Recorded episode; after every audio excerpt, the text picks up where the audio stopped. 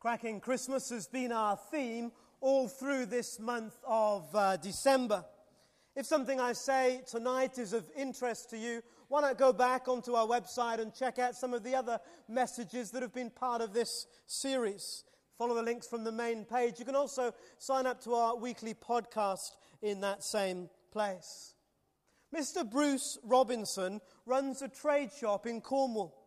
His advertisement, however, for Father Christmas to fill seasonal vacancies was rejected by the Liskeard Job Centre on the basis of sex discrimination. This is the letter Mr. Robinson wrote in reply. With no disrespect to ladies, Father Christmas has and always will be a man. However, I guarantee to be entirely impartial in the selection of a father stroke mother Christmas. Therefore, the person, if female, should have a deep voice, long grey whiskers, a big belly, and no discernible bosom. Should such a female candidate be successful, my only concern is for our children, who will doubtless be terrified. Apparently, one local Cornish farmer, knowing the women of Liskeard, said there should be many suitable candidates in that town. But what's it really all about? This tinsel and turkey, these presents and parties, Santa and sentimentality. Is it no more than a series of traditions that we add to or change year by year? Our last carol helps us to remember that it's not at our whim and fancy, but something rooted in history, something that actually happened. Christmas, not an idea or a thought or an evolving tradition, but a root, but finds its root in a certain reliable fact. This is not the fairy world of once upon a time. This is once in royal David's city. A real event in real time at a real place you can still visit today. What we're talking about is not simply an idea, but something that actually took place, with facts for us to grapple with, to struggle with, to wrestle with, facts for us to understand. And so, if the first verse reminds us that it's rooted in history, the second verse of that carol gives us some of its meaning. He came down to earth from heaven. Who did? The one who is God and Lord of all. Tonight, I want to share very simply three short things from a few sentences in the Bible written by a man named John. John was one of the people who first met Jesus and lived with him. And John was so blown away by the way his life had been changed through meeting Jesus that he went on to write about it all in his book. And we have that recorded in our Bibles. And at the beginning of this book, written by John, he spends a whole chapter trying to help us understand, to explain what was happening. It's those verses that Elizabeth read to us just a few moments ago. And here are a few sentences taken from it. He was that's Jesus, in the world. And though the world was made through him, the world did not recognize him. He came to that which was his own, but his own did not receive him. Yet, to all who received him, to those who believed in his name, he gave the right to become children of God. Something deep and spiritual, because it wasn't children born of natural descent or of human decision or a husband's will but born of God. The first thing we need to get our heads around is that this is His world. He was in the world, and the world was made through Him. Imagine. There you are enjoying a pampered existence in a safe and secure home. A life which was constantly like those sleepy moments from dusk right through to dawn. The sounds reaching your ears were always gentle and muffled and feeding is effortless, just an umbilical cord away. But then it happened the big squeeze. An earthquake turned inside out, moving lower all the time. You felt like the toothpaste in the tube from hell. The push, the shove from womb to world seemed to take for an eternity, and then suddenly pandemonium. All was bright, cold air, and someone lifts you by your legs and slaps you on your behind. I hope that was not the only welcome you had when you made your way into the world. Somewhere there was a parent or two reduced to jelly, their emotions a wreck, an intoxicating cocktail for them of joy, relief, wonder, and gratitude. It's the closest you'll ever get to the miracle of life. You remember, may remember that this time last year, uh, Kerry and I were weeks away from the birth of our fourth child. And I shared with you the great dilemma of naming children. Well, on January the 26th, Evan Benjamin arrived safe and well. In fact, like the others, just perfect. And it left us with the same feeling that we've had with all of our children. As we cradled this bundle of beauty, as we watched him grow and his character develop, even in these first 11 months. We could not and we cannot help but recognize that the miracle in our midst was made through something so much more than us. A creation way beyond our own creativity. Now, please don't rush up afterwards for all the birds and the bees stuff. I know how it works. At least after the fourth, I know how it works. I don't mean all that. We did our bit, Kerry through nine months certainly did hers. But the result was way beyond anything either of us could possibly create. I can't even make those Blue Peter models. All that sticky back plastic and cereal packets leaves me cold. Kerry's a lot better at craft stuff, but even she could not pull off a fully functional working model like this one our son way beyond our own contribution. It's the sheer miracle of life. Somebody else made that possible. There's no way we could do that by ourselves. And what splendid packaging they come in eyes, ears, reflexes, motor mechanisms, a pre programmed understanding of food and where to find it, lungs so instantly able to breathe, vocal cords creating such a sound. This creation, so mind blowingly complex, 60 trillion cells, each cell carrying more information than a whole university library could contain, a heart that beats a hundred thousand times a day, eyes that can distinguish up to one million different color surfaces, a body that gives birth to a hundred million red blood cells every day along 60,000 miles of blood vessels, a brain more complex than anything man could conceive of. Kerry and I are clever, but we're not that clever. And there must be someone behind it all. For us, we're reminded this is His world. This is His world.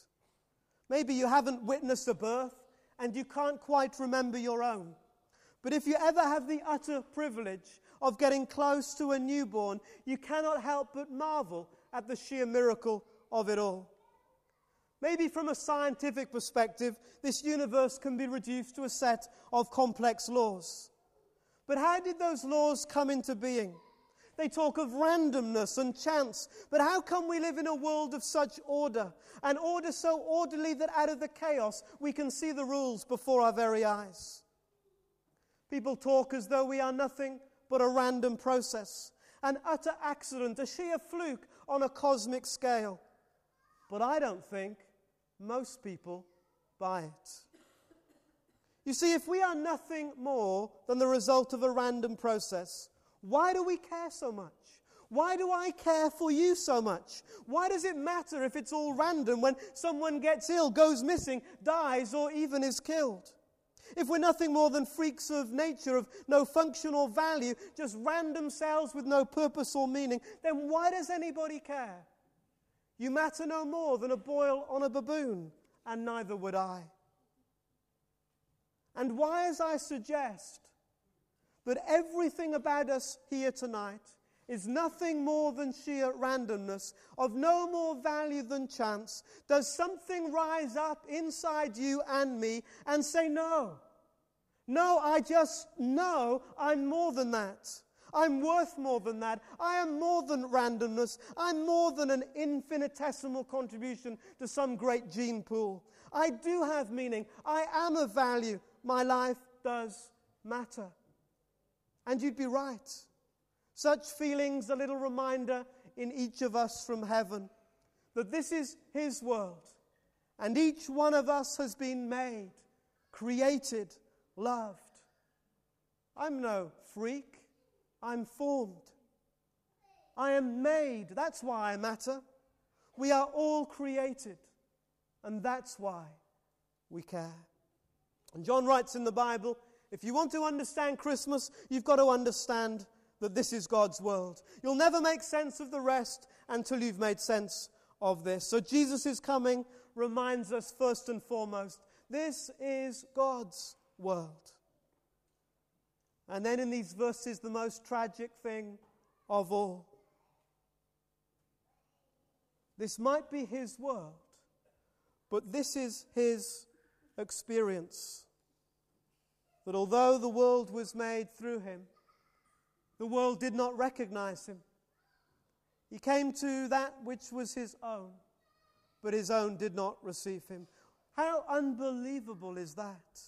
This God's world, yet this is God's experience. He came and nobody received him. Well, almost nobody. A few shepherds, some Eastern mystics, and a rather odd band of disciples. But overwhelmingly, God came to his own and they didn't receive him. His own, the nation of Israel, he'd been preparing them for years, building a relationship with them so that above all they would understand. But they didn't. In fact, they killed him early. They nailed him to a cross. And so in John's day, most people failed to recognize Jesus. And in that sense, nothing much has changed. We have life as a gift, but we ignore the giver. We, the created, with no time for the creator. Imagine at the end of a concert where everyone so moved by the music rises to their feet in cheer and applause, but then refuses to acknowledge the composer coming on stage to take a bow. God the giver, the composer of life, has indeed come onto the stage, but there's been little applause. The Creator has been left out in the cold. This, his experience in his world. And we wonder why something is missing. And we wonder why it doesn't feel quite right. For he came to give us what we'd long forgotten to offer us what we had lost. So let's hear then what he offers. Whilst this is his experience, this is what he offers to all, to all who receive him, to those who believed in his name. He gave the right to become children of God. What does it mean to become a child of God? Well, it means belonging. We're all desperate to belong. That's why the breakup in our relationships are so painful. That's why we want to identify ourselves with the things that we wear and the way that we behave.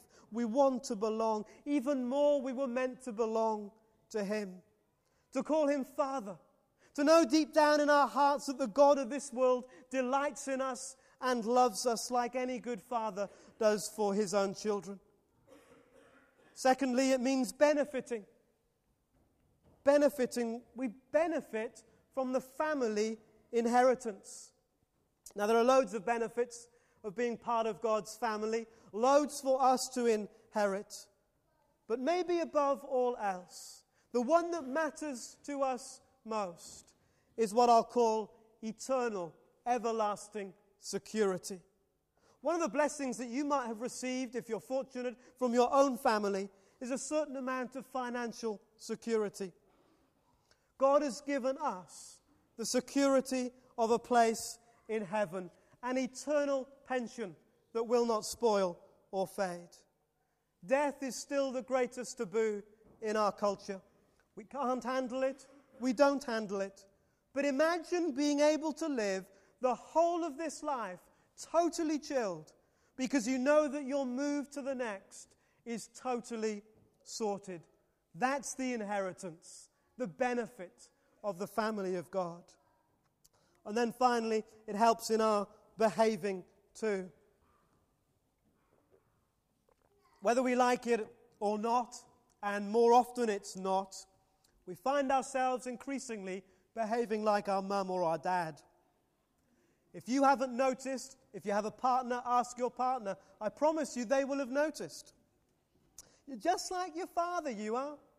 Just like your mother. Your grandfather would have done that. There are family traits.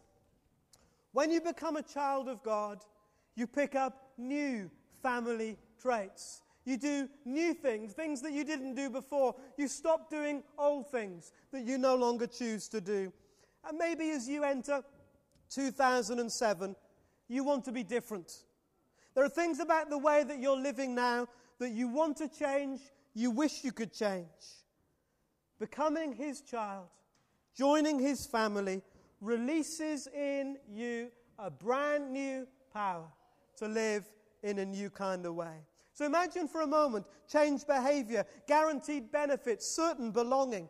Just a tiny glimpse of what it means to belong to the family of God. That's what he came for. A change deep inside. Change that's nothing to do with human decision or a husband's will, but something God does. The Bible says it's a change that's so great, it's as if you were dead and then you're alive, as if you were living in darkness, but then you've come to live in the light.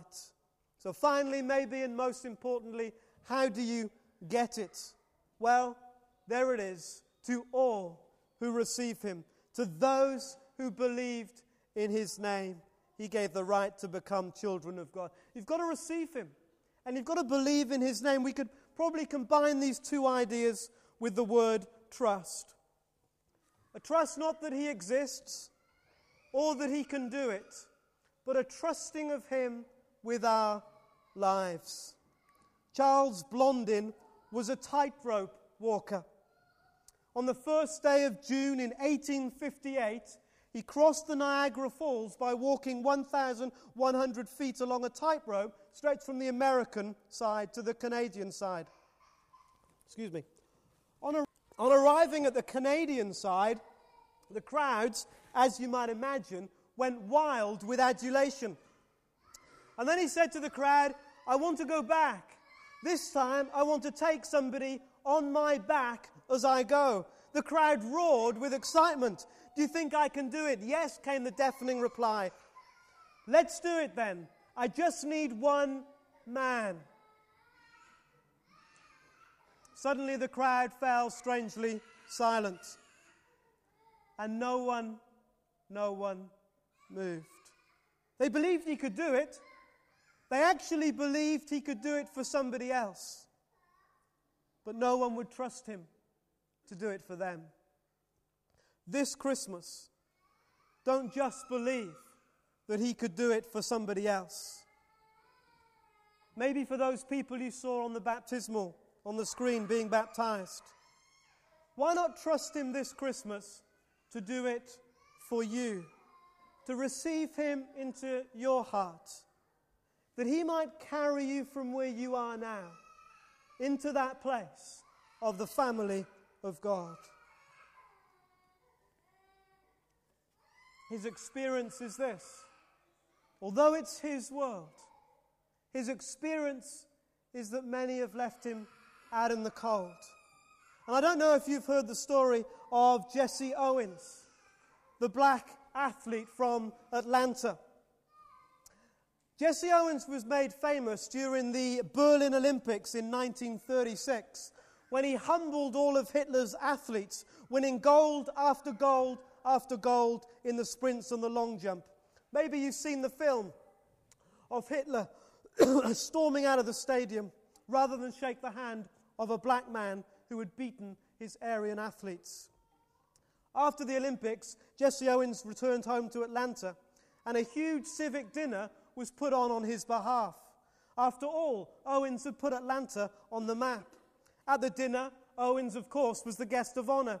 He was presented with his award. He was applauded and cheered. But then he was sent out of the room for the civic leaders of Atlanta did not want to be seen breaking social convention and eat their dinner with a black man. Isn't it ironic? The guest of honor, the one who's responsible for the whole celebration, he gets sent away. There's no one here, I'm sure, who isn't outraged by that kind of behavior, but we do it all the time. And not just at Christmas. As we go through our lives, it's so easy to leave outside the guest of honor, the very one who's responsible for it all, the creator, the giver of life. We sent him away. The tragedy of Christmas is that he came to his own and his own did not receive him. But the truth of Christmas is that everyone who's received him, to all who've believed and put their trust in him, he gives them the right to become his children, children of God.